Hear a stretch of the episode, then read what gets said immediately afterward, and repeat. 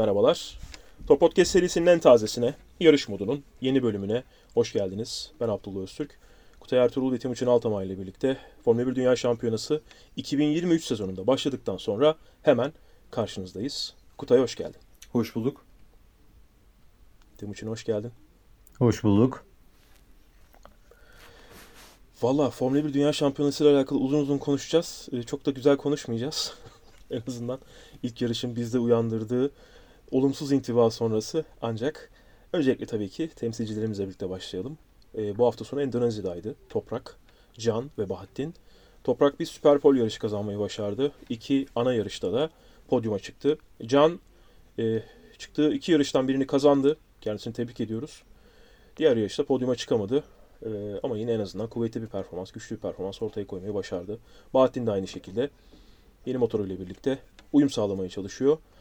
Temsilcilerimizin hepsini tekrardan e, ortaya koymuş oldukları performanstan ötürü tebrik edelim. E, bili- e, galiba sanıyorum Superbike'da bir aylık bir ara var.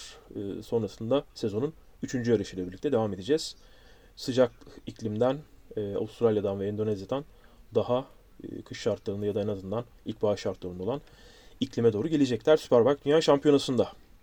Bahreyn'de başladık. Formula 1 Dünya Şampiyonası'na klasik artık haline geldi. Sezon öncesi testleri yaşadık. 3 günlük. Ve sezon öncesi testleri gördükten sonra aslında büyük oranda yine hepimizdeki izlenim Red Bull'un bu kadar kuvvetli olacağı yönündeydi. E, Timo sana sözü vermeden önce elbette testlerde kimin ne yaptığını kestirmek, kimin ne kadar güçlü olduğunu kestirmek çok kolay değildir. Sadece bir e, değerlendirme yapmaya çalışır oradaki gazeteciler de, orada, oradaki görevliler de diyelim. E, ama ben özellikle Red Bull takımının çok rahat demeçler verdiğini gördüm. Çok rahat demeçlerle birlikte yorumladılar. Takım patronu da, Max Verstappen de, Helmut Marko da. Ve orada anladım ki Red Bull zaten çok rahat e, bir izlenim içerisinde. Bunu biraz daha Aston Martin'de görmüştüm. Sezon öncesi testlerde sen de gördün abi. Çünkü onları konuşmadık. Yani şimdi sezon öncesi testleri e, çok fazla takip etme şansım da olmadı açıkçası. Hem ülke gündemi hem de e, iş temposundan dolayı. E, ama göz ucuyla da baktığım kadarıyla senin dediğin gibi Red Bull çok fazla derecede kendine emindi. Geçen sezondan kalan e, şeye devam edeceklerini resmen lanse ediyorlardı. E, testlerde herkes ellerini çok fazla gizlediği için e, bir de testler öncesinde e, araçlar açıklandığında Ferrari bir güç gövdesi gösterisi yaptı açıkçası. Yani o iki takımın daha fazla performans vereceğini tahmin edebiliyorduk. Ama diğer takımların ne kadar el gizlemesi mesela Renault yumuşak lastik kullanmadı yanlış bilmiyorsam testlerde. Yani bu tamamıyla ne yapacaklarını bilmiyorduk. Ee, yarıştan sonrasında da ne yapacaklarını bilmiyoruz açıkçası. Hani sen gülünce aklıma o geldi direkt. Yani dediğiniz gibi sezon öncesi Yani, testlerde çok evet. fazla bir şey yani Re- Red Bull haricinde çok fazla kendine güvenen bir takım ben görmedim açıkçası. Öyle de oldu. Aynen öyle. Sıralama turlarıyla başlayalım. Sıralama turlarında biz Max Verstappen'in e, oldukça rahat bir performansla birlikte en azından Ferrari'nin önünde rahat bir performansla birlikte pole pozisyonunu aldığını gördük. Takım arkadaşı Sergio Perez ikinci sıradaydı. Ferrari'de de Leclerc, Sainz üçüncü, dördüncü sırada onları takip ettiler. E, devamında Alonso, Russell, Hamilton, Stroll, Ocon ve Hülkenberg'i gördük. Hülkenberg geri döner dönmez e, üçüncü bölüme kalmayı başardı ve 3. bölümde e, 10. sırayı almayı başardı sıralama turlarında. Bence bu e, Haas'ın ortaya koymuş olduğu ya da en azından Nico Hülkenberg'in ortaya koymuş olduğu e, çok olumlu ve çok iyi bir performanstı. E, yarış performanslarını değerlendirerek gidelim diyorum bence. Arkalardan başlayalım. Arkalardan başlayarak değerlendirerek gidelim. E, önce Kutay, şu senin takımın Alpin'i konuşalım. E, Alpin neler yapıyor öyle? Önce Ocon'un e, yarışın başlangıcındaki o cebe yerleşememesi, o ce- cebe yerleşememesi sebebiyle ona verilen bir ceza. Bu cezayı çekerken 5 saniye cezasını sadece 4.6 saniyede işleme başladıkları için yeniden bir ceza almaları. Sonra tekrardan o cezayı görmek için içeriye girdiklerinde e, bu sefer de pit limitini aşıp, hız limitini aşıp e, üçüncü bir ceza daha almaları. Çok dağınık bir hafta sonuydu Alpin için. E, Gazli son sıradan başlamasına rağmen 9. sırayı almayı başardı. O konuda alırken biraz da takımın hatasıyla. Nasıl değerlendireceksin Alpin'i? Ne görüyorsun? Ee, Alpine'de aslında geçen senenin devamını görüyorum. Pek bir yenilik olmamış. Yani Gazi'nin dokuzunculuğunu ben ele alıyorum. Çünkü diğer tarafı çok değerlendirmek, e, performans anlamında değerlendirmek çok doğru değil. E, büyük bir takım başarısızlığı var. Bu arada şeyi bilmiyorum. Yani Formula 1 otomobili çizgiye doğru yerleşemediği zaman e, bunu ilk tamam pilot yerleştiremiyor ama daha sonrasında takım diyebiliyor mu hani tam oturmadı geri al o sırada alınabiliyor mu bilmiyorum onu. O yüzden orada takım Yok. mı suçlayacağım Geri alma pilot- şansları yok. Aracı hareket ettirme şansları yok. 20 aracın orada yerleştiği yerde e, her aracın altında bir sensör var. O sensör ne kadar doğru yerleştiğinizi gösteriyor. Yerleştikten sonra e, bütün araçların doğru yerleşip yerleşmediğini bir ekranda görebiliyorsun. Tamam o o konuda zaman aracı doğru yerleşmemiş. Tamam o zaman zaten o konuyla ilgili Yani genel tamamen olarak bu sensöre güvenmek zorundayız. anladım. Ya o zaman dediğim gibi o konuyla ilgili genel görüşlerimi e, önceki sezonlardaki podcastlerde e, fazlasıyla anlattım. Bunlar de- bunlar değişmedi. E, ben Gazli Alonso olsaydı mesela çok mutlu olurdum. Ocon kalsın e, beni pek mutlu etmiyor zaten. İnşallah yanıltır. Bunu da hep söylüyorum. E, ama yarışın devamındaki hatalar e, takımın hataları ve gerçekten normalde bakıldığında kabul edilemez hatalar ama olabilir mi? Olabilir. Önemli olan hataların devam etmemesi. E, bu yarış iki kere arka arkaya farklı hatalar olmuş olmasına rağmen olmasa da kötü bir tesadüf diye düşünüyorum. Çünkü normalde görmediğimiz şeyler bunlar. Yani bir dönem Ferrari'de çok sıklıkla gördük ama normalde Formula 1 tarihinde de öyle sürekli bir takımın arka arkaya pit stop hataları ya da takım hataları yaptığını çok görmeyiz. Onun dışında ben Renault'un geçen senenin aynısı. E, lakin tabii ki Aston Martin'in büyük bir yükselişi var. Dolayısıyla dördüncü takım değil beşinci takıma düşmesini görüyorum. Sezon içinde tekrardan dördüncü takım olmayı başarabilirler mi? Açıkçası bir fikrim yok. E, Gazli ve Ocon'la bu olur mu? Diğer tarafa göre ortalama alındığında olabilirler gibi gözüküyor. Çünkü Stroll bence aşağılarında Zor, kalacak zor. ama Alonso ya otomobil anlamında konuşma. Otomobilin geliştiğini düşünüyorum. Ee, hani Aston Martin'le yarışabileceklerini düşünüyorum. Hani oraya bir fantezi. Hani oraya getirdiler işi ta- sezon içinde. Ee, ama hani Alonso'yu yenebileceklerini düşünmüyorum. Dolayısıyla bence yine de sezonun beşincisi olacaklar. Bu da e, Renault için geçen sezonun performansına baktığımızda bir gerileme olacak gibi gözüküyor şu anda. Söylediklerine katılıyorum. Alpine'e de haksızlık yapmak istemiyorum. Çünkü önlerinde olan takımlar Red Bull, Ferrari, Mercedes ve bu senenin yıldızı Aston Martin. En azından onların birini geride bırakması gerektiğini düşünebiliriz. Evet, bu bir gerçeklik. Ancak Aston Martin harcadığı parayla birlikte çok iyi bir ekip kurdu. Çok büyük para harcadılar. Bir fabrika yapıyorlar, işte rüzgar tünelleri vesaire. E diğer tarafta geçmeye çalıştığı takım neredeyse bin tane çalışanı olan 8 kez dünya şampiyonu olmuş. İşler kötü gitse de geçmişte, geçmişte 8 dünya şampiyonluğu bulunan Mercedes takımı. E onların önünde de zaten Ferrari ile e, rakipsiz olduğunu düşündüğümüz Red Bull var. Hem Alpine'e haksızlık etmek istemiyorum hem de e, işleri ne kadar daha düzeltebilirler ya da en azından uzun vadede biz Alpine'in e, önümüzdeki yıllarda bu yıl tabii ki bir şey olmayacak onlardan ama e, önümüzdeki yıllarda en azından böyle podyumları daha sık gören bir takım olduğunu görür müyüz? E, bu bir soru işareti. Timuçin, McLaren yani 2008'de e, kazandıkları dünya şampiyonluğundan sonra ortada McLaren, McLaren diye bir takım yok. E, Lando Norris'in özellikle testlerden sonra e, ya da Cuma günü ilk antrenman seansında, ilk antrenman gününden sonra Will Buxton, F1 TV'nin yorumcusu dedi ki ben duvarı yumrukladığını gördüm. Hani çok büyük böyle duvarı yumruklamak gibi değil ama hani çok büyük bir üzüntü içerisinde olduğunu gördüm dedi La- Lando Norris'in. E, ellerindeki ikinci pilot da geçen sene Alpine'le birlikte yaşadığı anlaşmazlıkla ortalığı karıştıran Netflix'te e, Drive to Survive'da da konu edilen Oscar Piastri.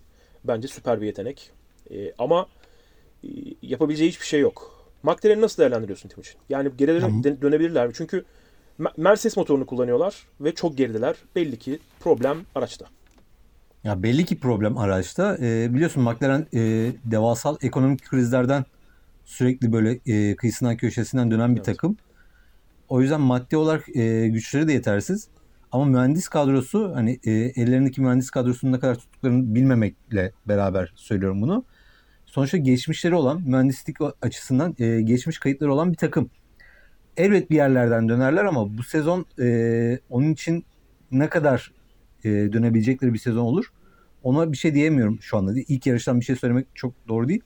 Zaten sezona en kötü giriş yapan takımlardan biri McLaren, diğeri de Alfa Tauri oldu. Evet. Ya benim de aslında sorduğum soru genel olarak bu McLaren'in uzun süredir Ferrari ile birlikte çok geride kalması. Ferrari mesela 2018'de böyle bir kafa gösterdi. E, arada bir Alonso'lu yıllarda kapıştıkları e, Vettel'le birlikte Red Bull'la birlikte yapmış oldukları bir kapışma var. E, geçtiğimiz yıl yine aynı şekilde en azından yarış galibiyetleri var ama e, McLaren neredeyse ortadan tamamen kayboldu. Yani bir Şimdi mücadelenin McLaren'in içerisinde en büyük zaten dezavantajı 2 sene miydi 3 sene miydi Honda motorunun kullanması. Yani Honda'nın e, Alonso ile birlikte. tekrardan geri dönmesi F1'e ve o senenin e, McLaren'le e, feci şekilde kötü gitmesi. Yani Honda e, nereye geldiğini hatırlayamadı.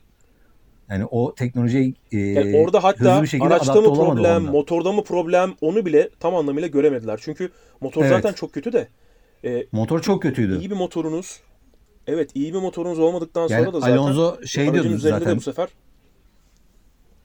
Alonso şey diyordu zaten GP2 engine tarzında falan söylüyordu Honda motoru için. Evet, aynen öyle. E, böylece konuşmuş olalım. Ya arkadaki takımlarda aslında çok da fazla vakit harcamak istemiyorum. Alfa Tauri ve Haas Ferrari'nin Ya ben şunu söyleyeceğim arkadaki takımlardan şey e, Haas tek turda baya bir iyi gözüküyordu ama yarış temposunda falan çuvalladılar bu yarış üzerinde. Williams için de mesela e, ben beklemediğim bir performans geldi. Williams pilotları Sargent mesela e, kesin vukuatı olur diye bekliyordum ama Sargent da konsantre bir şekilde yarıştı E, ve neredeyse puan alabilecek potansiyelde bitirdiler yarışı Williams'lar. Bana garip geldi mesela. Williams'ların performansı etkiledi açıkçası beni. Ben de işte arkadaki takımların hiçbirinden bahsetmeyecektim. Williams'tan bahsedecektim ve Logan Sargent övecektim. Sen benim yerime yaptın onu. Aynı şekilde ben de e, Sargent'ın ortaya koyduğu performansı çok etkileyici buluyorum. İlk yarışını 12. sırada tamamladı. Puan alamamış olması hiç önemli değil. Albon 10. sırada bitirdi. Yıllardır Albon Formula puan almış değil mi? Doğru. Logan Sargent de ilk yarışında. Evet Albon, Albon bir puan almayı başardı. Sargent da 12. sırada bitirdi ve yarışta çok dengeli kullandı aracı. İlk defa Formula 1 yarışına çıkıyorsunuz. İlk defa kariyerinizde. Ee, çok önemli performanstı bence. Bunu ben Joe'da da görmüştüm geçtiğimiz yıl. O yüzden e, onun da hakkını vermem gerekiyor. Ortaya koyduğu performansta. Kutay, e, Alfa, e, Alfa Romeo'da da Valtteri Bottas'ın biz 8. sıraya aldığını gördük yarış sonunda ama Aston Martin'e devam edelim istiyorum. Aston Martin e, özellikle Dan Fallow'la birlikte Red Bull'dan transfer ettikleri aerodinamik şefiyle birlikte biz bir e, gelişim sağlayacağını düşünüyorduk hepimiz. Çünkü Red Bull'un yıllardır e, Adrian Newey'in altındaki ekibe liderlik yapan e, Adrian Newey orada patron gibi bir adam. Tasarım tarafında dışarıdan bir danışmanlık e, gibi düşünebiliriz. Dan Fallow daha çok aracın bütün detaylarıyla ilgileniyor aerodinami anlamında ve bu adamı transfer ettiler. Hatta Red Bull'la Aston Martin bu arada birbirlerine girdiler. Red Bull 1 Nisan'a kadar araç üze- üzerinde çalışmaya başlayamaz vesaire gibi yasal e, yollara bile gitti neredeyse. Sakın dedi bu işleri yapmayın belli olur falan filan anlarız. E, ve Aston Martin geçtiğimiz yıla göre 2.4 saniyelik bir iyileştirme yaptı araç üzerinde. Ve araç çok dengeli gözüküyor. E, Aston Martin'in şu anda elbette sezonun önümüzdeki yarışlarında nasıl olacağını, nereye doğru gideceğini, bu performans devam edecek mi etmeyecek mi bilemeyiz ama e, işte Alpine takımını az önce konuştuk ya da geride kalan, arkada kalan ve kendini geliştirmeye çalışıp bunu başaramayan takımları konuştuk. Bir anda bir adam geldi ve takımda evet de yanında birkaç kişi daha getirdi. E, Red Bull'dan hem de Mercedes'ten gelen isimler de var ama bir adam geldi ve takımın bütün kaderi değişti. E, biz bunu Red Bull'da yıllarca yıllardır konuşuyoruz Adrian Newey özelinde. Nasıl değerlendiriyorsun hem e, Aston Martin'in performansını hem Alonso'nun yarış performansını değerlendir. Hem de bir genel olarak bize bir Aston Martin yorumla gördüğün kadarıyla. Sondan başlayayım çünkü çok geniş bir soru. Ee, Alonso hala ben buradayım ve bunu yapabiliyorum dedi. Bu çok güzel, bu çok keyifli. Müthişti. Ee, müthişti. umarım e, sezon içinde de devam eder. Çünkü Alonso buralara gelebildiği zaman e, bambaşka biri olabiliyor. Bunu biliyoruz ve yarışları keyif veriyor. Bunu da biliyoruz. O yüzden çok keyifli. Ee, yarış içinde de yaptığı belirli geçişler e, inanılmaz keyifliydi, kaliteliydi. İzlemesi hakikaten çok güzeldi. E, dolayısıyla bunları tekrardan görebilmek çok güzel. Sonrasında e, Aston Martin'in gelişimine gelelim. Şimdi öncelikle genel kana hep şudur ya. işte para harcadılar oldu. Evet para orada bir araç ve olmadığı zaman olmuyor. Ama illaki para gömüldü diye, para harcandı diye e, bir başarı da gelmiyor. Bunu futbol takımlarında, Evet. basketbol takımlarında, e, Toyota'da. Formula, Formula 1 takımlarında bunu çok fazlasıyla görüyoruz. Dolayısıyla parayla beraber doğru insanların e, ve doğru organizasyon yapısının e, oraya konulması gerekiyor. Para ancak o zaman işe yarıyor ve bunu yapmakta hakikaten zor bir şey. E, bunu başarmış gibi gözüküyorlar en azından ilk yarışta. Dolayısıyla çok doğru bir yola girdiklerini buradan anlayabiliriz. Ve e, yeni bir organizasyonlar ve başarıyla başladıkları için muhtemelen yukarı ivmeleri de çok hızlı olacaktır diye düşünüyorum. E, para gibi bir sorunları da genel olarak olmadığı için e, Aston Martin'in geleceği bence çok parlak. E, sadece Stroll yani Lance Stroll'le bu olur mu? Şimdi bir bence aşk nefret ilişkisi var herkesin onunla. Çünkü herkes Lance Stroll olmak ister abi. Kimse bir yalan söylemeyelim. Hepimiz e, aynı Tabii babanın oğlu olsak çok mutlu bir hayat ve bir Formula 1 pilotluğu inanılmaz bir hayat. Bunu hepimiz isteriz. E, diğer taraftan e, kötü bir pilot mu? Sıralamalara baktığımızda iyi otomobil aldığında e, bundan önceki denk gelmeyi de hatırlayalım. Mercedes'ten aldıkları otomobili. E, kötü performansları da yok. Sadece dengesiz. De- ne yapacağı belli değil. E, ve herkesten farklı bir şekilde yaklaşıyor spora. İsteksiz diyemiyoruz ama doğru da yaklaşmadığını görüyoruz. Dolayısıyla bir takımın bu pilot yani pilotlarından biri her zaman bu arkadaşımız olacak. Bunun yanına kimi koyarsak koyalım çok düzgün bir maç olur mu emin değilim. Ee, ama ilk yarış özelinde çok iyi bir netice, çok güzel bir performans. Stroll'ün e, sakatlıktan geldiğinde buradan tekrardan hatırlatalım. Yani iki otomobille beraber gerçekten iyi performans. Alonso'nun yarış içinde Stroll'ün durumunu sorması e, çok iyi. Ama aynı zamanda Stroll'ün gidip Alonso'yu çarpması da var unutulan. Başarısızlık olsaydı herkes onu konuşacaktı. E, bu da işte bu takımın karşısında biraz önce söylediğim e, en büyük tehlike. E, bu takım çok başarılı olabilir. Stroll her şeyi doğru yapmaya da başlayabilir. E, ama felaket yarışlar da görebiliriz. Hatta Stroll ile Alonso'nun ego savaşını da görebiliriz belki bir noktadan sonra. Bu şu anda çok fazla yeni hikaye gibi bu takım. Ama e, böyle bir takım olduğu için en azından şu an şanslıyız. Çünkü bize e, bizim dikkatimizi çeken yarış içindeki Red Bull dominasyonu dışında bizi takip etmemizi meraklandıran bir şey var ortada. Bu çok keyifli. Son olarak da ben zamanında Jaguar'ı çok severdim. Yeşilini meşilini. E, öyle bir şeyin tekrar geri gelmesi beni biraz nostaljik kıldı. O yüzden ekstra da bir sempati e, duydum. Hani tepelere oynayan yeşil bir otomobil anlamında söylüyorum sadece. Evet, o Jaguar'ı zaten sonrasında Red Bull e, satın almıştı. Gelelim Mercedes'e. Timuçin Toto Wolff diyor ya. ki bu kon Yanından geçelim. gelmeyelim. Toto Wolff diyor ki bu konsept yanlış konsept. E, bunu geçen senenin ortasında da bir kere söylemişti. E, Ama geçen senenin da ortasından söylemişti. sonrasında o aracı e, bir şekilde toparladılar. Ve o araç yarış da kazanabildi.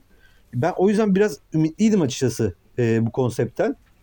Hani ikinci yani bu sezonun başında hiç çıkmasaydı derdim ki tamam e, konseptin hatalı olduğunu düşünüyorlar diyerekten düşünecektim ama e, bununla tekrardan çıkınca dedim ki herhalde evet bunda geliştirilebilir yer gördüler.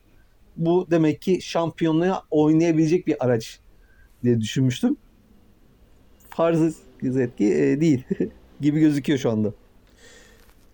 Ve bu yarıştan sonra Toto Wolff bunu tekrarladı ve dedi ki biz bu aracın e, yani bu hafta sonundan çıkartabileceğimiz hiç olumlu bir şey yok. E, hayatımdaki en kötü yarış hafta sonlarımdan biriydi dedi. Ve bunun üstüne oturup konuşacaklarını, oturup düşüneceklerini söyledi. Bu senenin de Mercedes adına çöpe gittiğini görebiliriz aslında. Yani çöpe gittiği çok iddialı bir cümle olabilir. E, Yani- neredeyse be- benzer Ama neredeyse diğer öyle ya. takım içinde kurabiliriz. Neredeyse öyle çünkü e, bu araç şu an Şimdi yarış performansları üzerinden gözüküyor. gidelim. Bir, bir Evet bir, bir Russell'la Hamilton yarış performanslarını bir değerlendir abi. Ee, aracın onlara sundukları çerçevesinde nasıldı? Nasıl gördün onları? Hem Russell'ı hem Hamilton'ı.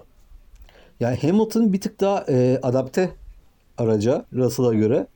E, yarış temposu olarak e, Russell'dan bir tık daha öndeydi. Zaten yarışı da önde bitirdi. Yani ama çok büyük bir fark yok ikisinin arasında bence. Yani Evet e, 5 saniye 5 Rus- saniye gibi fark vardı yarış bittiğinde. Yani tek turda da çok büyük bir fark yok. Yani sıralamada da çok büyük bir fark görmedim. Yarışta da çok büyük bir fark görmedim. Yani ikisi de e, araca aynı şekilde adapte gibi gözüküyor. Ama Hamilton'ın biliyorsun lastik kullanımı bir tık daha iyi olduğu için bence farkı orada Hamilton kendi bireyselliğiyle geçtiğini düşünüyorum. Aynen öyle. Ee, tabii ki George Russell'da süper yetenek, e, süper genç pilot mutlaka yarışlar geçtikçe e, daha çok yarış Ya gördükçe şimdi sezon ortasında. Imola için galiba söyleniyor. Ee, Mercedes Evet. komple aracı değiştirecek diyerekten ama bu çok büyük bir bütçeden bahsedilir. Yani e, komple konsept değişecekse nasıl e, bütçe limitinin içerisinde bunu yapacaklar? Ben de onu düşünüyorum mesela. Yani bu parçaların hepsinin e, yedeğini yapıyorlar. Birer tane ya da ikişer tane yedeklerini yapıyorlar. Özellikle ön kanatta ve arka kanatta. E, çifter çifter yedeklerle birlikte gidiyorlar. E, yan taraflar sideboardlarda da galiba yine çifter çifter yedekleri var. Tabanda da yine aynı şekilde birer tane yedekleri var diye biliyorum. Ama senin dediğin gibi çok ciddi bir bütçe har- harcamaları gerekiyor. Ben yine de Mercedes'in bunu düşünmüş olması, e, düşünmüş olabileceğini düş- e, ihtimali üzerinden gidiyorum. Ya bu kadar da hazırlıksız yakalanmamışlardır diyorum. Çünkü e, İnşallah geçtiğimiz yıl diyorum ben de. Brezilya'yı bir kenara bırakırsak 14 yarış kazandım e, Max Verstappen ve hani bu e, hani 14 tane yarışta çok böyle üstün performans gösterdi. E, o yüzden ben kendini kandırmaması gerektiğini düşünüyorum Mercedes'in. Mercedes'in geri dönmesine Formula 1'in ihtiyacı var. Hani 8 kez şampiyon oldular zaten. Onlar e, çok öndeydiler. Biraz da geride kalsınlar denebilir ama e, Red Bull çok önde. O yüzden umarım Toto Wolff yani bu kadar mantıklı düşünebildiğini gördüğümüz bir takımın iki sene üst üste bu kadar büyük bir yanlışa düşmesi de aslında e, çok ciddi bir kurumsal yapıya sahip olsanız bile e, hangi sporun içerisinde yer alırsanız yer alın, hangi spor takımı, hangi nerede olursanız olun e, olabileceğini gösteriyor bize. Ferrari'nin üstüne gidiyorduk yıllarca yaptığı hatalardan ötürü ama aracın temel konsepti üzerinden Mercedes'in iki senedir bu kadar büyük hata yaptığını görmek e, önemli bir hata. Ferrari'de ben yorumlayayım müsaadenizle. Tabii ki. Tabii ki. Ferrari Ferrari geçtiğimiz yıllardaki geçtiğimiz yılki e, çok iyi başlangıcı ile birlikte acaba mı demiş dedirtmişti bize. Sezon boyunca yorumladık ve sezon sonunda büyük hayal kırıklığıyla bitirmiştik. Yapılan özellikle hatalar sebebiyle. Ferrari'nin iki temel problemi vardı. Bir tanesi lastiklere çok kötü davranıyordu otomobil. İkincisi de düzlüklerde Red Bull'un çok gerisinde kalıyorlardı. Bu ikisini de yönetmeye çalıştılar. Bu ikisini de iyileştirmeye gitmeye çalıştılar. Ancak özellikle lastik performansı anlamında e, aracı çok da fazla en azından şu anda sezonun ilk yarışı itibariyle geliştiremediklerini gördük. Ancak düzlük Yani hızında ciddi mesafe kat etmişler. Evet.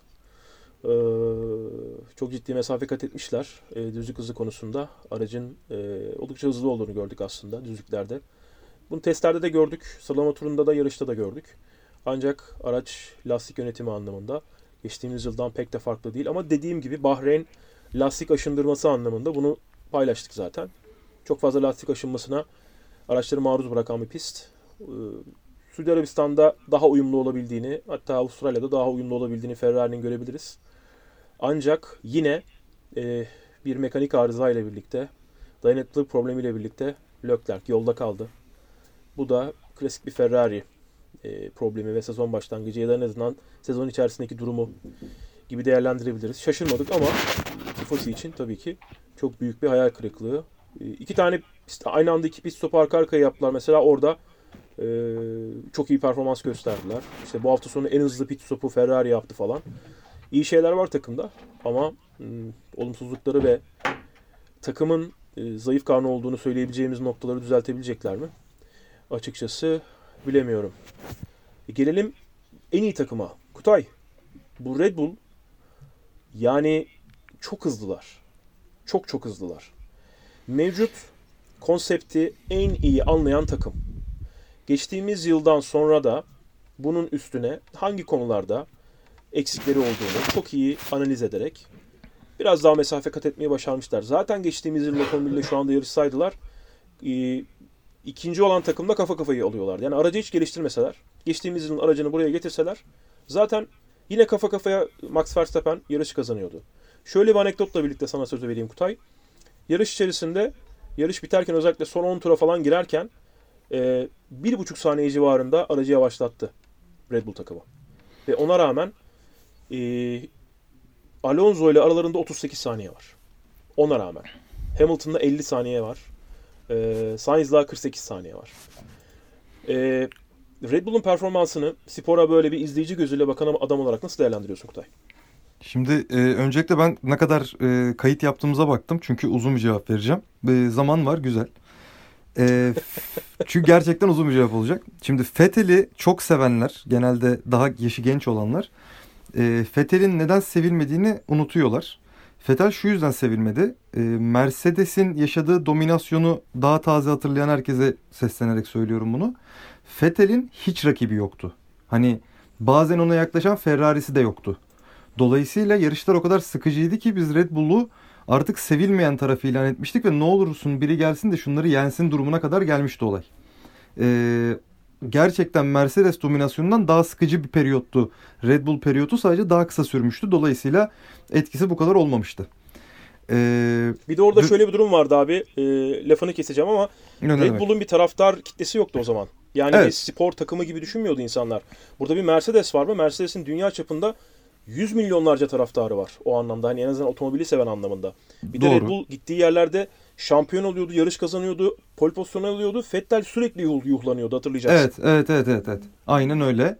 Ve Vettel e, kötü çocuk olmuştu. Şimdi Verstappen'in bu olduğunu göre- göreceğiz yine büyük ihtimalle. E, oraya da bağlayacağım birazdan. E, Toto Wolff konuşuldu biraz önce. Toto Wolff'te şöyle bir bilinmezlik var. E, ener- yani güç paketleri artık adı ne oldu? Motor abi. Ben eski Türkçeyle konuşayım. Eski Formula 1 lehçesiyle Motor motor. konuşayım. Motor da geç. Hmm, ben- tabii. hmm, geç geçtiğimiz jenerasyon otomobillerde Mercedes'in o kadar güçlü bir motoru vardı ki e, Toto Wolff'ün verdiği bazı kötü kararlar da aslında çok etki etmedi ya da yani Toto Wolff'ün son verdiği kararlardan bahsediyoruz burada. Son şey, şey gibi düşünülmesin. Hani Toto Wolff bütün takımı kendi otomobili kendi inşa ediyormuş gibi değil ama baş karar verici ve bizim eleştirebileceğimiz o olduğu için onun üzerinden konuşacağım. E, kötü yaptığı şeyler de belki bir iki yarış sonra e, tekrar eskiye döndürüldü ki böyle şeyler hatırlıyorum. Ama sonuca etki etmediği için çok da problem değildi ve genel e, kanı Toto Wolff'ün çok e, başarılı bir yönetici olduğuyla alakalı. Bir noktada doğru çünkü iyi giden bir şey sürekli iyi gitmesini sağlayabildi. Burada hiçbir sıkıntımız yok. Ama kötü giden bir şeyi tekrar yani e, hiç ikincilik takımını birinci lige çıkarmadı. Heh, en kolayı bu. Dolayısıyla şu anda Toto Wolff farklı bir sınav veriyor. Toto Wolff'ün aslında kariyeri tekrardan başladı ve e, bunu da sezon içinde göreceğiz. Başarılı olabilir, olmayabilir. Bunu göreceğiz. Bunu daha önce yapmadı. Çünkü e, ikinci ligden birinci lige bir takım çıkartmak da bir iştir. Birinci ligde bir takımı sürekli zirveye oynatmak da bir iştir ve genel olarak bunlar farklı işlerdir. Toto Wolff'ü de burada göreceğiz. Döneyim ben tekrardan Christian Horner'a. E, senin de söylediğin gibi Jaguar aldığı zaman Red Bull e, birinci yani şampiyon bir takımı almadı. Oraya gelmesi gerekiyordu ve oraya geldiler. Oraya geldikten sonra dominasyonu sağladılar. Sonra Şu anın Haas takımını var ya şu andaki Haas takımı neyse onu aldılar. evet ve çok zorlu bir süreçten geçip e, dominasyona gittiler. Sonrasında e, bu dominasyonu kaybettiler. Şimdi tekrardan domino ola- domine edebilecekleri bir e, döneme girdiler. Ve biz tarihten şunu biliyoruz ki Red Bull domine etmeye başladığı zaman öne geçme yani yenilmesi ancak işte böyle kural değişiklikleri, acayip bir tasarım değişikliği, Formula 1'in baştan yaratılmasına kadar giden bir sürece e, süreç sayesinde olmuştu bu. E, çünkü bu işi çok iyi biliyorlar. Yani öne geçtikleri zaman bir öncekinde bunu yapamıyorlardı çünkü ellerinde olan bir e, neydi? Ellerinde olan bir şey yoktu. Ne derler? Yani onu geçemiyorlardı ama şu anda o- m, en iyisi onlarda ve muhtemelen hep en iyi olarak kalmaya devam edecek gibi gözüküyorlar. E, pek çok aslında gelen soruyu da bu cevapla yanıtlamış oldum ama e, umarım anlaşılabilmiştir. Timuçin senin eklemek istediğin bir şey var mı? Red Bull meselesine, Red Bull konusuna, genel olarak ekleyeceğin herhangi bir şey. Valla Kutay güzel söyleyeceğim özetledi. çünkü. Kutay güzel özetledi açıkçası. Ee, ve çok öndeler. Apo çok öndeler ya.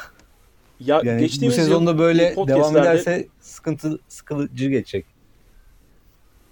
geç geçtiğimiz yılki podcastlerde sezonun başı özellikle e, ortasına doğru yaklaşırken ve sezon devam ederken çok güçlü şekilde devam ettiklerini gördüğümüzde Ferrari'nin artık umudu kalmadığında ben bir yorumu birkaç kez arka arkaya podcastlara tekrarlamıştım.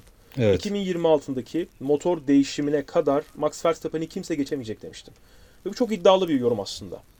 Ee, çünkü araç konseptimiz belli.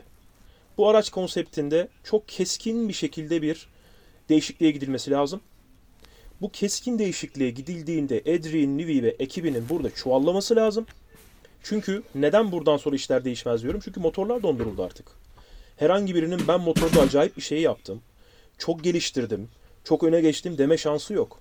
Ne oluyor işte? Ee, dayanıklılık anlamında problem yaşadığınızda e, aracı, oradaki parçanın yapısını değiştirmenize yani performansını arttırmanıza değil o parçanın bozulmamasını sağlayacak yeni bir versiyonunu yapmanıza müsaade ediyor. Çünkü Formula 1'deki e, sizin o parçayı geliştirdiğinizi onlara söylediğinizde çünkü hepsi homologe ediliyor. O parça gözlem altında oluyor. Ve o parçayı performansını geliştirecek şekilde yenilemeniz mümkün değil. Yani bu soru soruluyor çünkü. E, bunun da cevabını vermiş olayım. E, herhangi bir şekilde herhangi bir parçanın içten yanmalı olabilir, batarya olabilir, kontrol elektroniği olabilir. Güç ünitesinin herhangi bir parçasının performansının geliştirilmesi mümkün değil artık. O iş bitti. Sadece eğer bu parça sürekli bozuluyorsa derseniz bunu hemen görülebiliyor zaten. O parçanın bozulmayacak versiyonunun yapmanıza müsaade ediyor sadece Formula 1 ve mevcut kurallar. Şu andaki pakette herhangi bir takım motor performansını geliştirmeyeceğine göre elimizdeki motorlarla birlikte 2026'ya kadar gideceğimize göre ve e, konsept de temelde bu olduğuna göre çünkü geçtiğimiz yıla geçtiğimiz yıldan bu yıla geçerken neden bazı kural değişikliklerine gidildi? Bazı e, araç aracın özellikle eteklerini yukarıya doğru 15 mm yükselttiler. Biraz tabanı yükseltti. Neden? Çünkü çok fazla zıplama vardı. Bu zıplama e, sporcu sağlığına vesaire etki ediyor diye. Doğru, evet ediyordu. E, ama Red Bull yaşamamıştı sezonun başından itibaren bu problemi. Ve bu yönde bir değişikliğe gittiler. Şimdi 2018 yılında e, bir kural değişikliği yapılacağı ilan edildi 2020 yılı için. Dediler ki araçta araç tasarımlarına değişikliğe gideceğiz. Neden? Mercedes'in önünü kesmek için yapacaklardı bunu. Çünkü Mercedes arka arkaya e, çok ezici galibiyetler kazanıyordu, şampiyonluklar kazanıyordu. Bu senenin ortasına geldiğimizde 12 yarışı geride bıraktık ve 10 tanesini Red Bull kazandı. Emin olun bir kural değişikliğine gidilecek. Mutlaka. Ve Red Bull çıkacak siyaseten elbette haklı olarak. Biz aracın e, paketini doğru anladık ama buna rağmen e, bizim önümüzü kesmeye çalışıyorsunuz. Aynı şeyi Toto Wolff de söylemişti. O da haklıydı. Mutlaka bir kural değişikliğine gidilecek. E, sporun her zamanında böyle yapılmıştır. Schumacher'e de bu yapıldı. Hamilton'a da bunu bu yapıldı. E, burada da Max Verstappen'e mutlaka bunu yapacaklardır. Çünkü e, ellerindeki konsept şu anda geliştirmeyi bıraksalar bile bu yılın sonuna kadar Max Verstappen bu aracı şampiyon yapar. Çok net konuşalım bunu. Yani e, birkaç tane e, değerlendirme dinledim. E, ülkemizde değerlendirme yapan, e, Formula 1 ile alakalı yorum yapan isimlerin değerlendirmelerini dinledim. Hiç kimse böyle çok ortada konuşuluyor ama çok net konuşmak lazım. Yani Red Bull sezonu bitirmiş. Ya dayanıklılık Bu süre noktadan sonra sorunu yaşamazlarsa evet. Evet abi yani araç yolda kalmalı böyle. Sürekli yolda kalmalı araç. Problem yaşamalılar. Arka arkaya yarış dışı kalmalı Max Verstappen. Kazalara karışmalı. Onun dışında hız olarak e, Red Bull'u geçemezsiniz. Geçtiğimiz yıl galibiyet rekoru kırdı. Ama Brezilya'da duble yaptı Mercedes. Yani böyle yarışlar mutlaka olacak bu sene. Yağmur yağacak, bir şey olacak. 23 tane yarış var. Ancak konsepti çok doğru anlamışlar. Üstüne koydular. Lastik yönetimleri korkunç. Yani lastikleri araç yemiyor resmen. Ve çok rahat yapıyorlar. Pit stopları rahat yapıyorlar. Tekrardan piste çıktıklarında o lastik sıcaklıklarına ideal sıcaklığa çok kolay erişiyorlar. Frenleri zorlamıyorlar, zorlamıyorlar, blokaj yaşamıyorlar. Ee, ve aracın performansını kısıp yarışın sonunda 40 saniye farklı önde oluyorlar. Max Verstappen yarışın başından sonuna kadar tam gaz gitseydi yani 6.ya 5.ye falan tur bindirecekti. Bahreyn pistinde bir de. Ya bu pist bir buçuk dakikalık pist. Burada tur bindirirdi. O kadar hızlıydı. Ee, o yüzden yani bu sene umarım heyecanlı en azından yarışlar, yarışlar görürüz. Böyle 10 tane falan heyecanlı yarış görmeyi umuyorum. Sprintler var çünkü. Onlarla birlikte böyle bir şeyler olsun, ortalık karışsın. Sporcu sağlığına hiçbir zarar gelmeden. Ee, onun dışında çok kuvvetliler. Ellerinde de Max Verstappen var. Bu araçta Perez bile şampiyon olur. Çok net söylüyorum. Yani Perez bile bu araçta çok rahat şampiyon olur. Ama ellerinde Max Verstappen var. Kariyeri bittiğinde tarihin en büyük pilotu falan diyebiliriz. O kadar kuvvetli bir takımdan bahsediyoruz. Umarım bu tablo sezonun ortasına doğru değişir. İnşallah değişir. Yani e, en azından Aston Martin'in biraz daha bir şeyleri daha e, ileriye götürdüğü, Ferrari'nin daha doğru anladığı, Mercedes'in belki inadından vazgeçip doğru konsepte geçtiği, en azından adımlar attığı. Ben çünkü 2024 sezonunu çöpe atmamalarını istiyorum takımların. E, yaptıkları yanlışları çünkü 3 yarış var arka arkaya. Bir ay ara vereceğiz ve e, Mayıs'ın başında 30 Nisan'da 4. yarışa tekrar başlayacağız. Ya oraya geldiklerinde ellerinde 3 günlük test ve 3 tane yarış hafta sonu ile birlikte iyi bir veri olacak. 3 farklı pistte ellerinde bir veri olacak. 3 farklı pistten oluşan. E, bu dördüncü yarışa giderken çok net bir tablo ortaya koyacaktır takımlar için. Umarım bu ortaya çıkacak net tabloda onlar iyi analizleri yapmış olurlar. Kutay sorulara geçelim mi? Ee, bize gelen soruları bir değerlendirelim. Ee, orada bizim konuşmadıklarımızdan belki vardır bir şeyler. Onlar üzerinden gidip e, bu podcast'i çok fazla uzatmadan hem de çünkü çok fazla konuşacak bir şey yok. Ya şey soracağım sana Timuçin. Lance Stroll'ün geçirdiği kaza var. Kendisine geçmiş olsun diyoruz. Ancak e, testlere katılamadı. Testlere katılmadıktan sonra biz yarışta tekrar yarışacağını öğrendik. Drogovic mi e, acaba tekrar testlere çık şey yarışa çıkacak testlerde olduğu gibi yoksa Lance Stroll geri dönecek mi? Geri dönmeyi tercih etti Lance Stroll. Ve özellikle cuma günü biz Stroll'ün arabadan çıkamadığını, direksiyonu çeviremediğini gördük. Evet direksiyonu hal- çeviremediğini net bir şekilde gördük. Evet. Lance Stroll'e müsaade edilmeli miydi? Yoksa işin siyaseti, babası çok zengin, takım sahibi vesaire gibi şeylerle Formula 1 bunları saman altı edebilir mi? Ne diyorsun? Ya şimdi şöyle Cuma günü net bir şekilde direksiyonu çeviremediğini gördük ve kendisinin de e, kokpitten söylediği bu elle bu kadar tarzında bir cümlesi var. Yani bunu kabul etmişti o sırada. Ama e, cumartesi günü çok daha rahattı. Yani aracı istediği gibi kontrol ediyordu. Pazar günü de keza öyle. Yani cuma günkü görselle o kişinin o araca oturması kesinlikle doğru değil. Hani bu küpeye müpeye takılıyorlar ya. E, Abi küpeye takılacağını veyahut da iç çamaşırına takılacağına F1 yönetimi bu tarz şeylere takılması gerektiğini düşünüyorum. Ya tamam ben o hani kıyafet miyafet meselesini anlıyorum da yani bu çok da hayati bir konu ya. İşe, Yani bu, bu tür bu konularda çok biraz daha, daha önemli yani. Ben bu arada Yani- e, ben de bir yorum yapayım. Ben doğru karar verdiklerini düşünüyorum. Neden diyeceksiniz? E, antrenmanlarda tehlikeli bir durum yaratmadı en azından benim hatırladığım kadarıyla yok. Olsaydı yanlış bir karar diyebilirdik ama e, elini yormamak için antrenmanlarda elini yormamak için o şekilde kullanmış ve Timon'un dediği gibi cumartesi pazar biz bunun etkisini pek hissetmedik. Yani öyle bir görüntü de görmedik. Dolayısıyla gel, sadece gerçekten elini yormamak için direksiyonu e, öyle çeviriyor görmüş olabiliriz. Ve tamam o sırada Ama da hani- araçtan çıkarken zorlandı dedi ya Abdullah da mesela. Eğer öyle bir şey varsa düşünsene kaza anında o araçtan, Araçtan- acil çıkması gerekiyorsa çok özür nasıl diliyorum. çıkacaktı bu adam? Çok çok özür diliyorum. Araçtan çıkarkenki kısmını e, unuttum. Doğru. Ben o de kısım, görmedim. o, yani onu görmediğim Orada için şöyle bir durum unuttum. var abi. Görmedim gerçekten. Eyvallah. Eyvallah. Orada şöyle bir durum var. Ayağı kırıkmış. Ayak, ayak parmaklarında kırık varmış. İki elin bileklerinde problem varmış. Parmaklarda problem varmış. Yani Grosjean'ın kazasını yaşadığımızı düşünelim. Allah korusun. Herhangi bir pilot için. O aracın içerisinden Lance Stroll'ün kendi kendine o darbeyi yaşadıktan sonra çıkabileceğini bu halde garantisi yok. Ya bu risk alınmaz bence. Bence alınmaz. Çünkü Lance Stroll dünya şampiyonluğuna gitmiyor. Bu Peki yarışa bunun- çıkmazsa dünya şampiyonu olamayacak gibi bunun, bir şey yok yani. Bunun bir ölçümü vardır ya. Hani Driven filminde vardı ya hani hatırlarsınız. Böyle adamın Evet, ayakları organizasyonun belli bir doktoru var. çıkması. bir, bir Organizasyonun şey vardır doktoru var. diye düşünüyorum. Ya, ya o pilotu orada saniye şeyini test şeyini yapıyorlar. Testini yapıyorlar ama sezon öncesinde bir test yapılıyor. Yarış hafta sonunda e, kokpitten kaç saniyede çıkıyorsun gibi bir test o anda yap- yapılmıyor diye biliyorum. Ama sezon öncesinde bütün pilotlara belli bir saniyede, şu an saniyeyi söyleyemeyeceğim kusura bakmasın dinleyenler. Belli bir saniyede kokpitten çıkabildiğinin onayını F1 alıyor. Böyle bir onay var. Ancak yarış hafta sonunda bir pilotun fit olduğunu, hazır olduğunu, sağlıklı olduğunun onayını da Formula 1'in resmi doktoru veriyor. Resmi doktoru dediğimiz adam da yani e, hem dışarıda birisi var hem de bu medikal araçla birlikte Grosjean'a koşan bir adam vardı ya. Grosjean'a doğru hamle yapıyordu böyle bir görüntü var. Evet. O adam. Bu adamlar bunun onayını veriyorlar. Bu adam yarışabilir diye. E, orada da elbette bakıyorlar Lance Stroll'ün durumuna. Genel itibariyle genç adam fit. Hadi yarışsın diyorlar. Orada da tabii ki hemen F1 yönetiminin şeyi var. Tamam yarışsın yarışsın bu Lawrence Stroll'ün oğlu, oğlu diyorlar. Ama bu e, Lance Stroll değil de Alex Albon olsaydı, Logan Sargent olsaydı ya da e, Nick De Vries olsaydı, Tsunoda olsaydı asla ama asla yarışmazlardı. Bu Lance Stroll olduğu için yarıştı. Babasının takımı olduğu için. E, Aramco, Aston Martin'in en büyük sponsoru olduğu için. F1'in en çok para getiren markası olduğu için. E, para konuştu yani. Ya burada Lance Stroll şey değil kesinlikle. Antipatisi falan değil benim ortaya koyduğum şey. E, Lance Stroll büyük bir kazaya karışsaydı o aracın içerisinden çıkacağının %100 garantisi yok. Bu, risk- bu risk alınmaz. Kesinlikle alınmaz. Ben hatalı bir karar olduğunu düşünüyorum ve hiç tereddütüm yok bu konuda.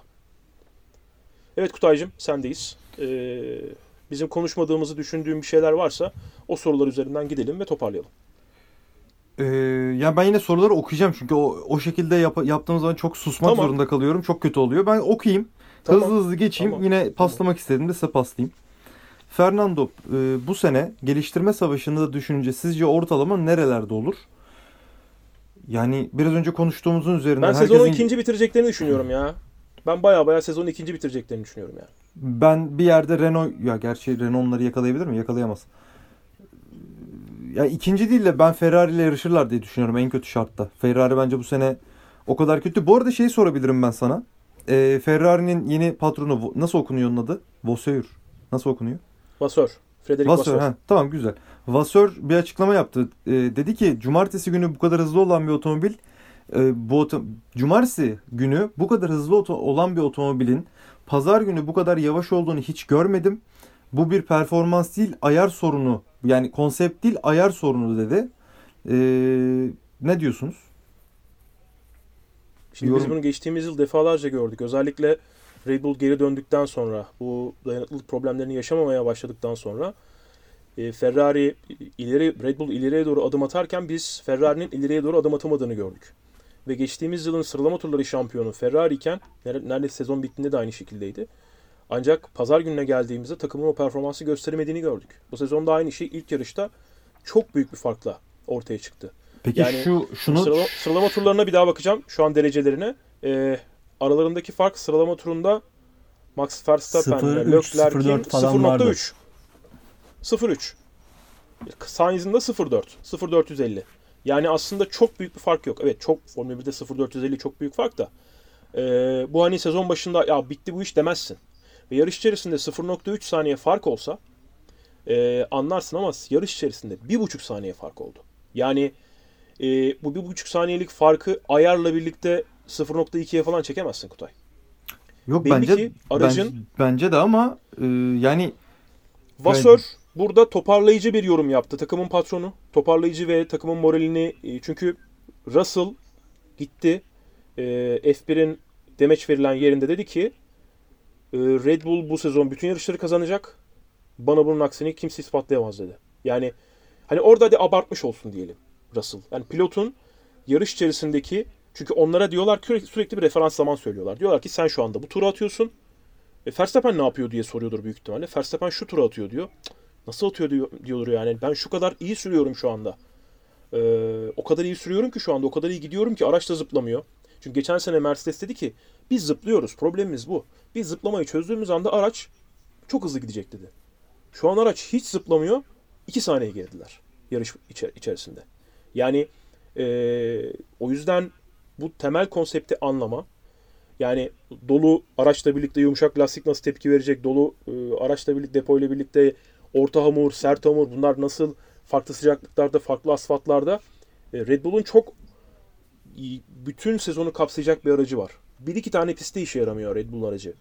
Ama orada da zaten diğer takımlardan birileri öne çıkıyor. Kafa kafaya gidiyor. Yarış içerisinde kötü strateji, iyi strateji. Hatta Brezilya'da insanlar hatırlar. Hani Red Bull biraz stratejide saçmaladı diye aslında bu işler olmuştu. E, Mercedes de o deneyimini kullandı ve e, 1-2 bitirdiler. O yüzden Vasseur'ün oradaki yorumu toparlayıcı.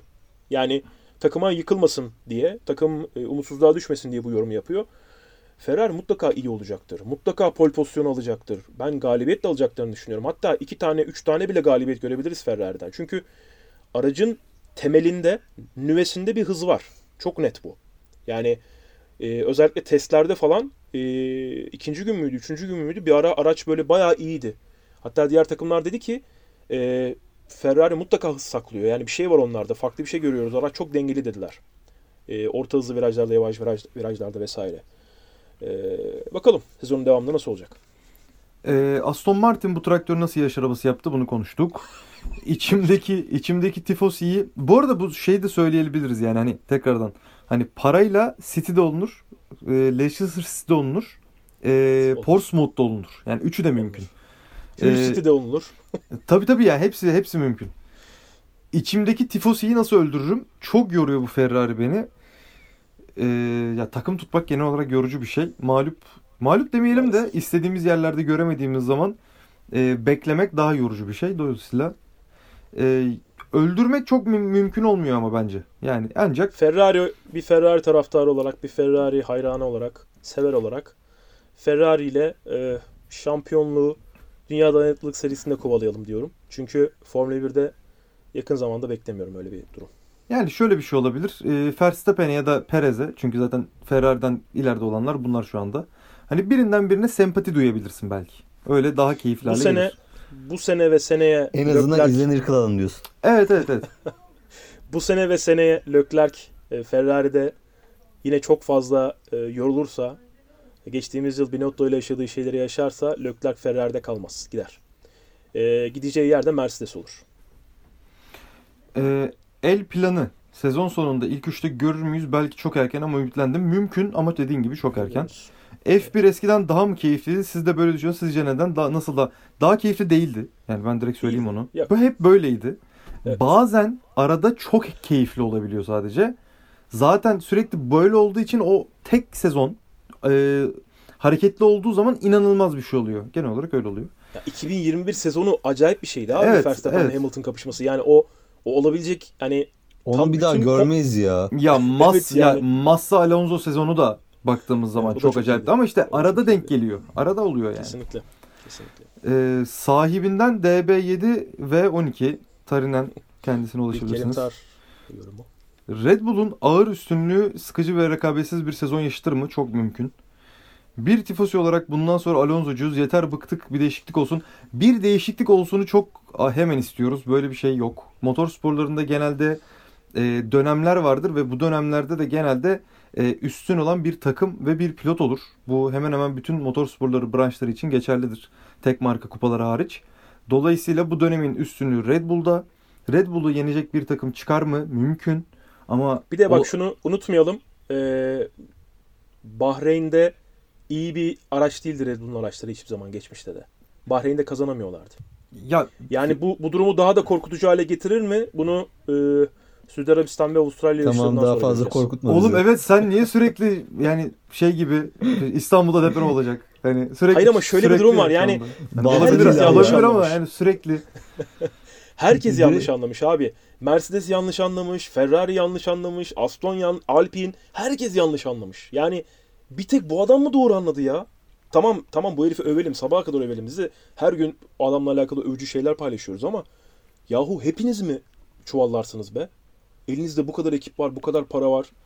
Ee, yani izlediğimiz sporun birisi sadece bir adam tarafından bu kadar iyi anlaşılıp geri kalan herkes tarafından hiç anlaşılmamış olması bir kural setinin çok ilginç geliyor bana. Yani anlayamıyorum açıkçası o açıdan. ya şöyle de olabilir bu çok çalışkan bir sınıfın en çalışkan çocuğu da olabilir. Yani olabilir. Çalışkanlık değil onunki. O Ya işte bunu değil. oğlum çalışkanlığı. Anladım, anladım. Heh, söylediğin şeyi anladım. Hani te- izle dinleyen ben seni bildiğim için anladım da dinleyenler tamam. anlamaz diye. Çalışkanlık değil Newey'in durumu. O başka bir şey. O herif gözüyle CFD'de bilgisayarda çizilebilen şeyi kağıt üstünde çiziyor herif. İşte bu da unik olduğu için yok diğer Evet. takımlarda yapacak bir şey yok. Yok maalesef. O zaman Albon'u övelim mi? Ee, ben övmeyeceğim. Siz övdünüz. Ben övmeyeceğim. Biz Albon'un zaten buralardan çıkıp Red Bull'un ikinci koltuğuna kadar gelip tekrardan düştüğünü gördük.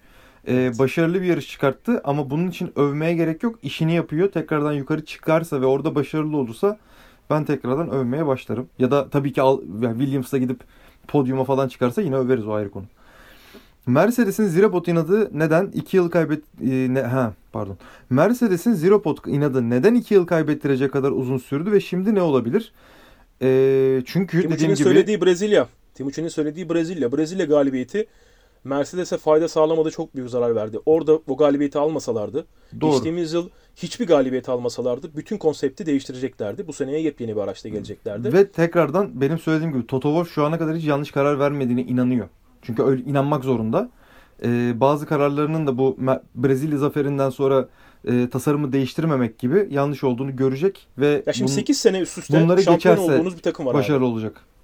8 sene üstü şampiyon olduğunuz bir takım var. Siz o takımın araç geliştiricisi, motor geliştiricisi, aerodinamik şef falan değilsiniz. Takım patronusunuz.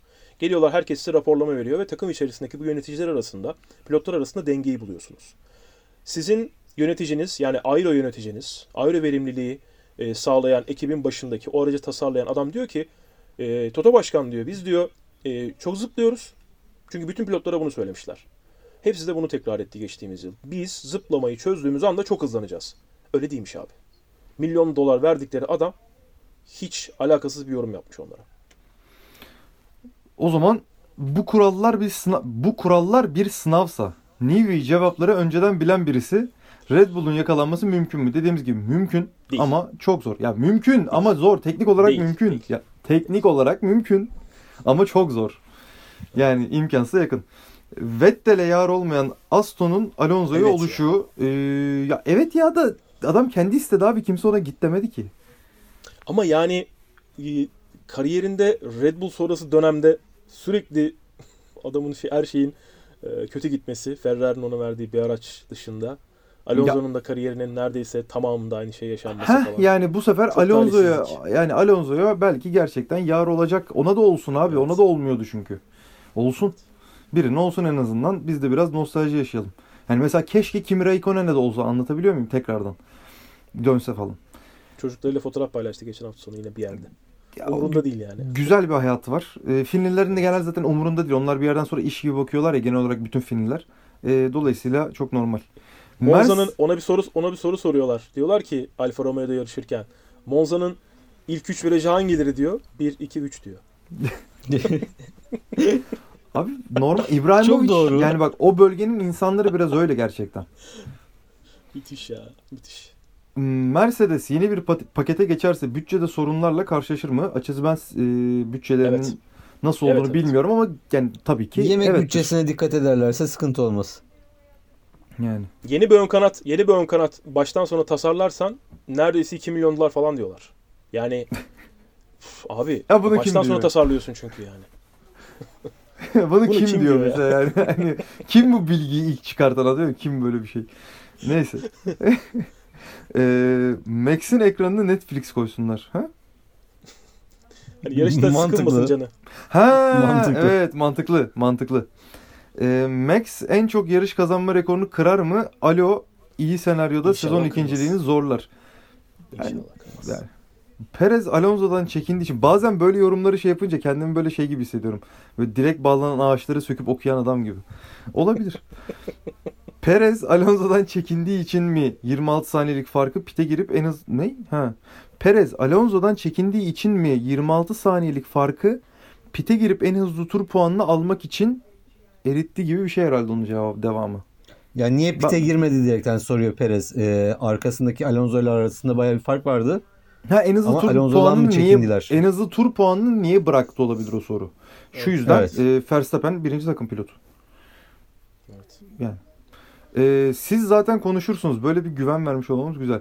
Ama ben asla savaşmayı bırakmayan Sainz'ı rencide eden Alonso. Bak konuşmadık. Ben bilmiyorum bu arada. Sainz'ı re- Alonso Sainz'ı niye rencide etti?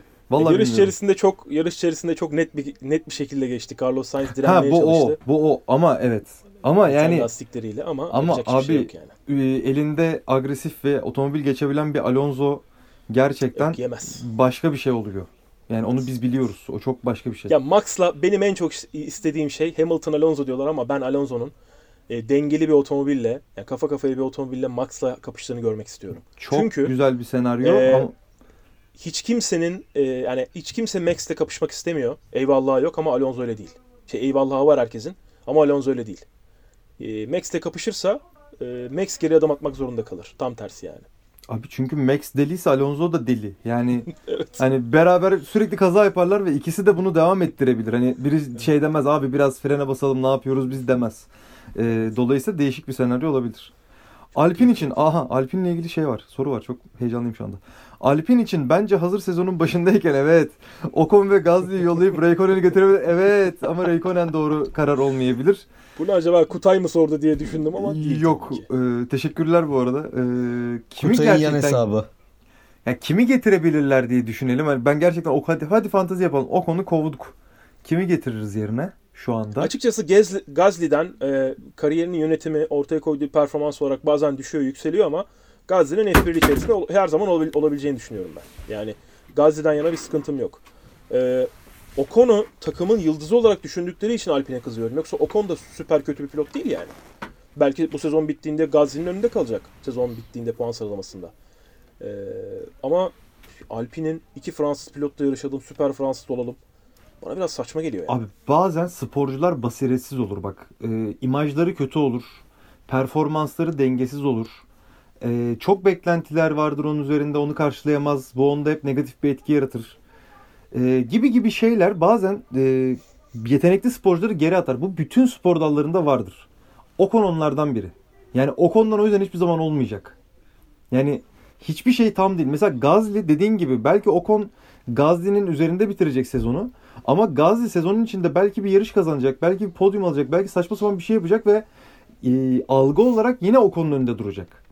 Evet. E, ve bu Ocon'un kariyeri bence böyle çizilecek. Yani tabii ki çok farklı da çizilebilir ama bu bencesi. E, neyse Ocon'u götürüp yerine birini getiremedim ben. E, hep Hülkenberg geldim. Hülkenberg'i getirdiler. Gerçekten aklıma e, şey gelmiyor şu anda. Hani böyle şu gelirse bir anda fark yaratır. Dışarıda öyle bir adam kalmadı galiba. Adam süper süper yedek ya gerçekten. Evet. Yani Hülkenberg gerçekten. Şu an dışarıda hiç kimse yok. Yani şunu şunu getirelim diyeceğimiz e, bir iki tane çaylak var. Onun dışında hani Ricardo'yu getirelim o takıma Yok koyalım yok da. yok Ricardo Ricardo Yani artık kredisini bitirdi. Ricardo Ben kredisini hani- bitirdi. bilmiyorum. Red Bull'un sadece onu iki yıl boyunca Perez takımdayken yedek pilot olarak tutacağını e, ve Perez'in performansının düşme, düşeceğini düşündükleri için en azından ya da böyle bir ihtimali değerlendirdikleri için tekrardan Max'ın yanına oturtacaklarını düşünüyorum. E, A- Abi bir de şu var. Yani. Ee, Red Bull Ricardo'ya normalde Ricardo'nun sözleşmesi çok ciddi bir sözleşme. Bu bilinen bir şey. Ama ne kadar para veriyordur ki? Ricardo muhtemelen çok ucuz bir paraya yedek pilotluğu kabul etti ve e, bu da aslında Ricardo'nun F1'den kopmak istememesi. Yani şunu da düşünmüştür Ricardo. Ben kazanacağımı kazandım. Burada yine kazanacağım bir şeyler. Ama F1'den de kopmayayım. E, dolayısıyla bu aslında Ricardo için olumlu bir düşünce ve hani tahmin ettiğim şartlardaysa sözleşmesi e, bir takım için Ricardo'yu yedek pilot olarak tutabilmek müthiş bir durum. Yani çünkü o yok. Alpine, Yani Alpine Renault zamanında onlara ona 20-20 verdi. Sonra McLaren 20-20 verdi. E, bir daha hiç kimse o paraları vermez ona. işte vermez. Vermeyeceğini o da biliyor. Zaten o kazanacağını da kazandı. Dolayısıyla hani e, Perez sakatlanabilir. Normal hayatında insan sakatlanabilir. Ya da Verstappen sakatlanabilir. E, ve Ricardo bir şans bulabilir.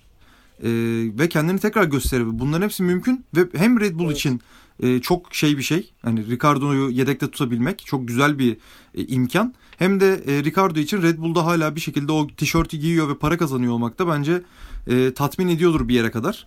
Dolayısıyla win-win bir durum orası bence. Ya F1'de zaten şu anda bu adam neden F1'de diyeceğimiz neredeyse kimse kalmadı. Yani e, bütün pilotların F1 yeteneğinde neredeyse hepsinin F1 yeteneğinde olduğunu söyleyebiliriz. E, Latifi'nin e, ya da ne bileyim işte işte Grosjean'ın falan gibi bu, bu tür adamları spordan çıkardıktan sonra çünkü Lance Stroll o kadar da boş bir adam değil. Alt serilerde çok başarılar kazanıp gelmiş bir adam. E, baba parası olmasaydı belki daha yırtıcı bir performans gösterirdi ama ee, ona açıdan çok fazla haksızlık etmeyeyim. Ama onun dışında zaten F1'de boş diyeceğimiz pilot pek kalmadı. Ee, belki kişisel performansını beğenmiyorsundur ama fena değiller yani. Var mı başka sorumuz? E, dört tane daha kaldı hızlı gidiyorum. Buyur Ferrari, Ferrari ekibi aracı Sainz'e göre yapmış doğru mu? Yok. Yani bunu da kim söyledi mesela hani anladın mı? Bu, şimdi bu bize soru olarak geliyorsa bir, bir yerde okunmuş bir bilgi bu. Ve bize soruluyor yani bu böyle mi acaba diye. Bunu kim çıkartıyor Ya şimdi mesela? F1'de Çok F1'de değişik. bir aracı birine göre yapma durumu hani bu dakikaya kadar dinleyenlere e, dinleyenler özelinde bir şey söylemiş olalım. Belki bunu başka yerlerde de tekrar ederiz veya paylaşırız. E, şu anda mesela Max özelinde var bu. E, bir oyun oynarken e, bir oyunun hassasiyeti vardır ya hassasiyetini ayarlarız. Ve böyle çok hafif çok az çevirdiğimiz anda mouse'u böyle uçar gider. Sağa sola çok ekran keskin şekilde oynar. Hassasiyeti çok yüksektir çünkü. Max Verstappen'in kullandığı aracın ön bölümünün hassasiyeti bu şekilde. Ee, bunu da Alex Albon verdiği bir demeçte de tekrarlamış. Yani o kadar hassas gidiyor aracın burnu diyor. Direksiyonun çok ufak bir açısı bile diyor tepki veriyor diyor araçta ve Max bunun böyle olmasını istiyor diyor. Max'in yanına oturduğunuz zaman diyor bu sürüş stiline diyor e, uyum sağlamanız gerekiyor diyor. Çünkü bütün araç buna göre e, şey yapar yani önden kaymaması gerekiyor Max'in kullandığı aracın. Arkadan kayması gerekiyor. Arkadan kayma dediğimiz şey de arkadan biraz daha loose olması gerekiyor. Biraz daha yönlendirilebilir olması gerekiyor. Virajın, virajın içerisinde atılır olması gerekiyor vesaire. Ee, ama Ferrari'de böyle bir şey değil. Daha doğru konsepti bulamadı ki adamlar ona göre araç yapalım, buna göre araç yapalım. Evet ve Hele birinci, ki Carlos Sainz'e göre Carlos Sainz'e göre araç yapalım gibi bir durum yok yani. ya bir de birinci pilotları gerçekten hani Leclerc mi acaba diyoruz biz bile. Hani şu anda tam bir net Ya birinci ilk pilotları da yarışta- yok. İlk yarışta mesela Leclerc çok odaklanmış şekilde sezona başladı. Bu çok net göz gözüküyor. Ee, hemen yarışta farkı koydu yani ortaya. Çok net bir şekilde Sainz'ın önündeydi. Yarış ilerledikçe farkı açmaya başladı.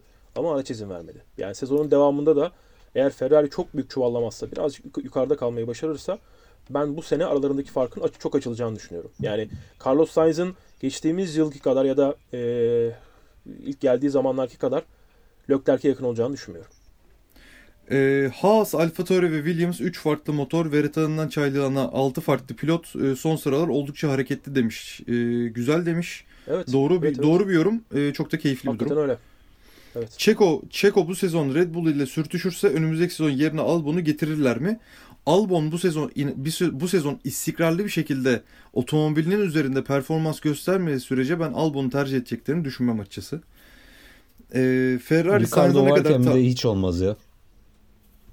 Ee, ya Ricardo mu Albon mu? O da mesela bir sorun. Ya İki ama tane şöyle bir şey Albon var. abi. Senin elinde Albon zaten abi. yedek pilot Her Albon. Ricardo var yani. Evet var. Doğru. E de yani evet O- yani o- onu da tercih biraz. Zaten ya şimdi Albon'a e, yarış kazanabilecek ya da en azından daha yukarılarda olabilecek bir aracın koltuğunu verebilecek tek takım Red Bull. E, Red Bull'un da ikinci koltuğu sizin söylediğiniz gibi Perez'in performansına bağlı. Yani Perez bu performansı ortalama şekilde devam ettirdiği müddetçe ben onu Christian Horner'ın göndereceğini düşünmüyorum. Çünkü e, işe işte mesela aracı Kuzey Amerika'da tanıttılar çünkü Amerika özelinde bir operasyon yaptılar. Diğer tarafta Güney Amerika'yı Sergio Perez'le birlikte şu an paketlemiş durumdalar. Yani e, böyle şeylere de önem veriyor bence e, takımlar, firmalar, şirketler. Ya tabii ki abi marketing orada çok önemli. düşmezse kesinlikle. Sergio Perez'in performansı çok düşmezse e, bu değişiklik olmaz. Orada da hani bana sorsan ben Albon'u getiririm. Ricardo'yu getirmem. Yani Ricardo'ya bir daha bir şans vermem ben. Çünkü e, biz ona çok iyi bir kontrat verdik diyor e, Horner. Ama gitti diyor. E, sonra Red Bull'da şey Renault'da Renault, Renault ona güvendi. Renault'u bıraktı McLaren'e gitti. E bu sefer de McLaren onu kazıkladı. Çünkü e, iki sene çok büyük çuvalladı. Yani e, tekrardan bir şans hak ediyor mu? Bilmiyorum. Yani denk gelirse olabilir. Ama Yani sırf sırf bir adam eğlenceli diye e, başkalarının hak ettiği koltuğun ona verilmesine de açıkçası e, doğru olduğunu düşünmüyorum. Çünkü geçtiğimiz yıl Albon çok iyi bir performans ortaya koydu. Williams'la birlikte çok çok iyi yarışlar çıkarttı. Yani biz e, 4 senedir hadi 3 senedir diyeyim.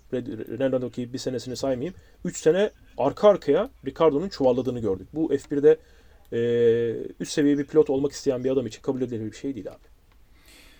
Ee, Ferrari Sainz'a ne kadar tahammül edecek? Aynı araçta bu kadar farklı geride kalması normal mi denmiş. Ee, şöyle bir şey var. Leclerc Sainz'ı her yani bir sezon boyunca istikrarlı olarak geçmediği sürece Sainz'a tahammül e, doğru bir yani Sainz'ın tahammül noktasında eleştirilmesi doğru bir e, nokta değil.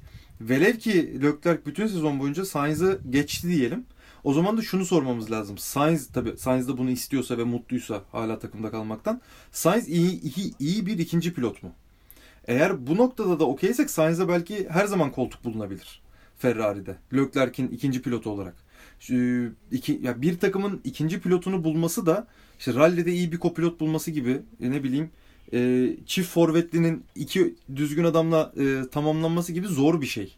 Dolayısıyla Sainz'e tahammül çok acımasız bir yorum e, Sainz'la Leclerc'in e, ve tabii ki Ferrari'nin nasıl performans göstereceği ve nasıl bir ilerleme kaydedeceğini e, incelemek ve izlemek daha doğru bir yaklaşım olacaktır diye düşünüyorum.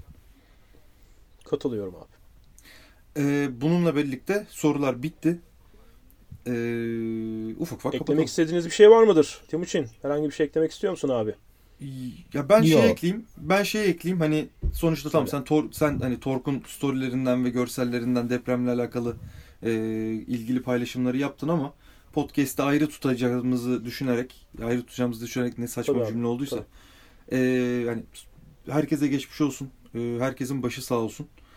E, ve bundan sonra da en kısa sürede en kolay şekilde normalden tekrardan normal hayatlarımıza, hayatlarınıza e, döneceğiniz zamanların gelmesi duasıyla diyelim. E, sonra da sözü size bırakalım. Timuçin söylemek istediğin bir şey var mı abi? Yani Kutay'la aynı fikirdeyim ben de. Yani e, zaten sezona da e, sıkı başlayamamızın sebepleriydi bu. Yani ülkenin bu deprem e, sebebiyle yaşadığı günler. Bakalım en azından Formula 1 belki bu e, günleri bize biraz daha e, net söyleyeyim unutturur. Kesinlikle. Yani deprem sırasında hepimiz birçok şey gördük, takip ettik. Ee, birbirimizde çok da fazla izlediğimiz çok büyük kayıpları ve trajedileri anlatmamıza gerek yok. Hepimiz neredeyse aynı şeyleri gördük. Ee, yani zor bir dönemden geçiyoruz. Çok fazla kayıp oldu. Bizim burada uzaktan bakan insanlar olarak e, orada yaşananları, orada yaşayan insanlar e, gibi anlamamız, görmemiz, hissetmemiz mümkün değil. E, tekrardan milletimizin başı sağ olsun. Tekrardan yaşadığımız Evet. kayıplara Allah'tan rahmet diliyoruz. E, umarız tekrardan bu kayıpları yaşamamak için elimizden geleni yaparız. E, vatandaş olarak bize çok şey düşüyor. Çok fazla şey düşüyor. E, yani bu, bu, bu, bu meselelerin yaşanmaması için hepimiz, bu ülkede yaşayan herkes e, üzerimize düşeni yapmalıyız. Bir şey mi söyleyeceksin abi Kutay? Ee, evet son olarak şey ekleyeyim dedim orada. Senin de dediğin aslında biraz paralel. Buyur. Ee, normalde girmeyecektim ama belki bir kişi bir kişidir diye gireyim dedim daha sonrasında. Ee, Buyur, buyur. bi- Bilmeyenler vardır. Biz Datça'da yaşıyoruz ve burada arama kurtarma ekibindeyiz. Ee, eşim bölgeye gitti. Ben Datça'da e, görev yaptım. E, Datça'dan koordinasyon sağladım. Ee, yani biz burada aslında normal insanlarız. Hani hepimiz normal hayatları olan insanlarız. Sadece bir arama kurtarma ekibi içinde bir araya geliyoruz. Bunun eğitimini aldık. Ee, ve sonrasında da her ne afet olursa olsun gidiyoruz. Bu sefer de can kurtarı can kurtarmaya gidilen bir afet oldu. Yarın bu orman söndürmeye olacak. Başka bir gün farklı bir şey olacak. Demek istediğim şu e, imkanı olanlar, zamanı olanlar e, büyük şehirlerde belki çok mümkün değildir ama belki küçük şehirlerde daha mümkün olanlar, ya dediğim gibi imkanı olanlar e, oldukları bölgedeki arama kurtarma ekiplerinden en azından eğitim almalarını gerçekten tavsiye ederim. Yarın öbür gün bir can kurtarmak bile bir can kurtarmak çünkü. E, ve bunun hissiyatı orada oraya dokunabilmiş olmanın e, hissiyatı gerçekten tarifsiz. E, böyle böyle bir şey tavsiye ederim herkese diyerekten ben bırakıyorum konuyu. Çok iyi hatırlattın. Hatırlatman çok iyi oldu. Ben de Nasuh Maruki'nin e, bir yerde bir videosunu izledim. E, bir eğitimden bahsetti. E, bir eğitim seti varmış. İnternetten girip herkesin bakabileceği AFAD'ın bir eğitim seti varmış. Onları teker teker izleye izleye, okuya okuya bir sertifika almaya hak kazanıyormuşsun. Afat gönüllülük E, ben Nasuh. Ben söyleyeyim Afat gönüllülük Evet. yazınca zaten çıkıyor. Oradan e, girdiğiniz zaman bir eğitim modülü var. E, o eğitim modülü bittikten sonra hatta Afat gönüllüsü oluyorsunuz. Bir de kartınız oluyor. E, çok sorulan bir soru. Bununla ilgili podcast yapalım demiştim ama. E, hani eğer o kartınız olursa evet böyle bir afet noktasında AFAD'la koordineli şekilde AFAD gönüllüsü olarak bölgede çalışabiliyorsunuz. Bu demek değildir ki gidip da- e, binaya çıkıp e, enkaz çalışmasına katılacaksınız. Çünkü o farklı bir O başka bir şey. eğitim O seti istiyor ama orada Evet, e, lo- evet. şey, çadır kurmaktan e, yemek dağıtmaya kadar e, bir sürü farklı size uygun bir görevi orada size veriyorlar ve bununla ilgili çalışabiliyorsunuz. E, bu da böyle bir bilginiz olsun o zaman. Eyvallah. E, Timuçin ağzına sağlık abi. Teşekkürler hepimizin. Kutay ağzına sağlık. Hepimizin aynı şekilde yeni sezon hayırlı olsun. Eyvallah. Hayırlı olsun. Ee, sezonu konuştuk. Genel manada. Ee, daha doğrusu sezonun ilk yarışını konuştuk. Bahreyn Grand Prix'sini konuştuk. Biraz umutsuzuz elbette.